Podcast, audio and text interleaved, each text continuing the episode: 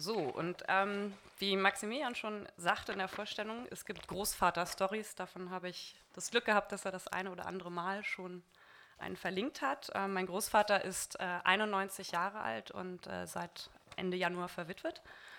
Und ich habe sehr, sehr viel Zeit über diesen Sommer mit ihm verbracht. Ähm, großes Geschenk, sehr spannender Mann.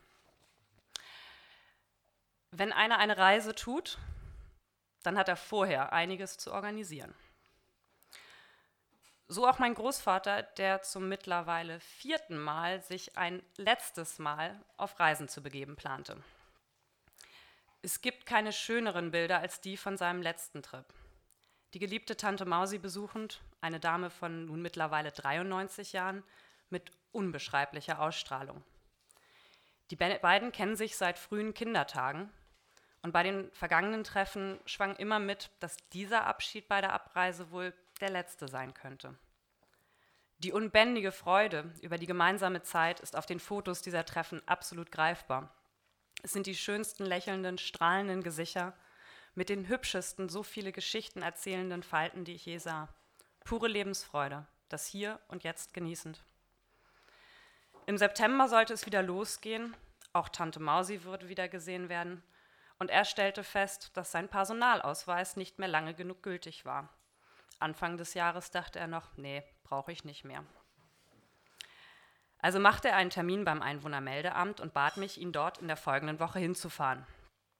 Ich traue den Fotoautomaten im Amt nicht zu, vernünftige biometrische Bilder zu produzieren, sammelte ihn also ein paar Tage vorher ein, um welche im Fotoladen machen zu lassen. Mit großem Glück ergatterten wir einen Parkplatz direkt vor der Tür, das ist wirklich Glück. Mittlerweile geht er auch am Stock und nicht mehr am Regenschirm. Und erbaten dann von der jungen Frau im Laden die Bilder. Als wir dann gemeinsam auf den Bildschirm schauten, um das beste Exemplar auszuwählen, fiel ihm das Tattoo am Oberarm der Frau auf. Ist das in oder auf der Haut? fragte er mit kritischem Blick. Sie erklärte ihm mit einem Schmunzeln, dass das in der Haut sei und erzählte auf Nachfrage, was der finnische Spruch bedeutete. Er war irritiert. Aber das kann man doch auch wieder abwaschen, oder?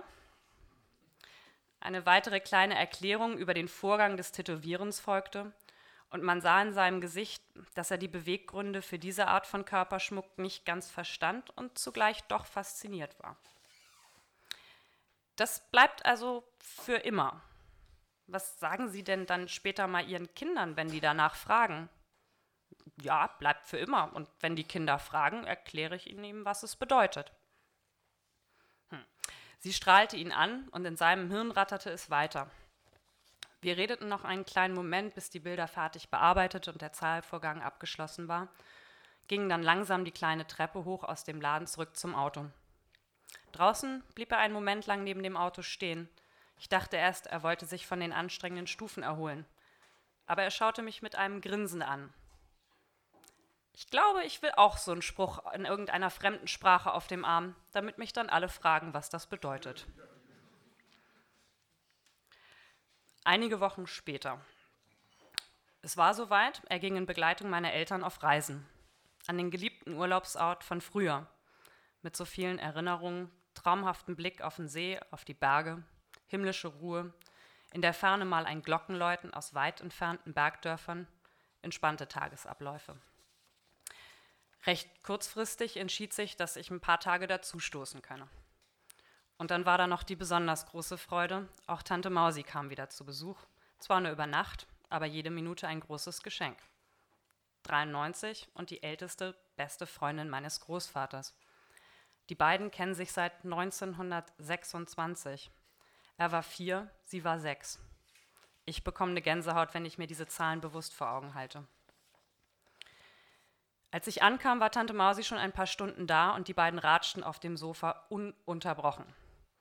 Beide sind ziemlich schwerhörig, so bekam ich auch, ohne direkt daneben zu stehen, eine Menge mit. Man erfährt viel über Geschichte, sehr allgemeine und auch ihre persönliche. Und man vernimmt herzhaftes, fröhliches, ganz tief aus dem Herzen kommendes Lachen. Und wieder fand ich es bemerkenswert, wie die beiden sich vollkommen im Moment befanden, alles ganz bewusst genossen und die Stimmung nicht von dem Gedanken dominieren ließen, dass auch dieses Mal wieder ihr letztes Aufeinandertreffen sein könnte.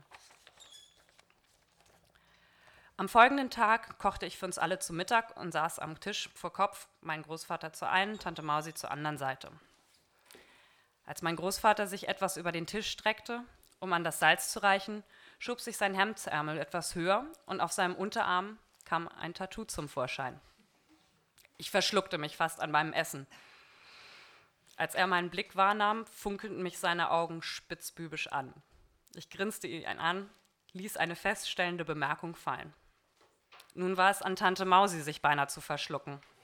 Sie ließ sich den Arm zeigen, zuckte pikiert mit den Mundwinkeln und war sich sicher, dass man das doch abwaschen könne.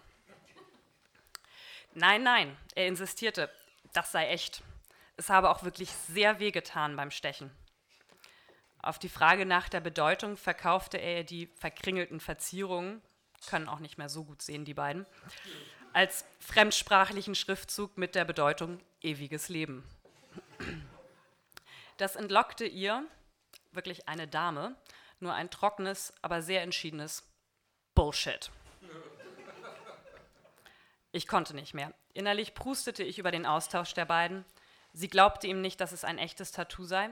Jedoch blieb er hartnäckig bei seiner Behauptung und ganz langsam wich ihre Skepsis einem gewissen Unmut über seine törichte Wahl der Körperverzierung. Sowas sei doch überflüssiger Humbug.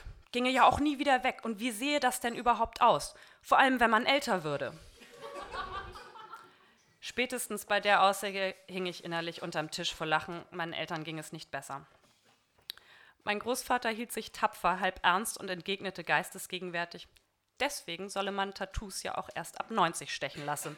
Dann sei eh alles egal. Ob sie denn nicht vielleicht auch eins wolle? Sie schaute nur schwer entrüstet. Bevor wir sie in einen Herzinfarkt äh, trieben und ihr Blick zu missbilligend wurde, haben wir sie natürlich erlöst. Es war ein Klebetattoo. Zum Nachtisch gab es ordentlichen Lachbauchmuskelkater. Danke.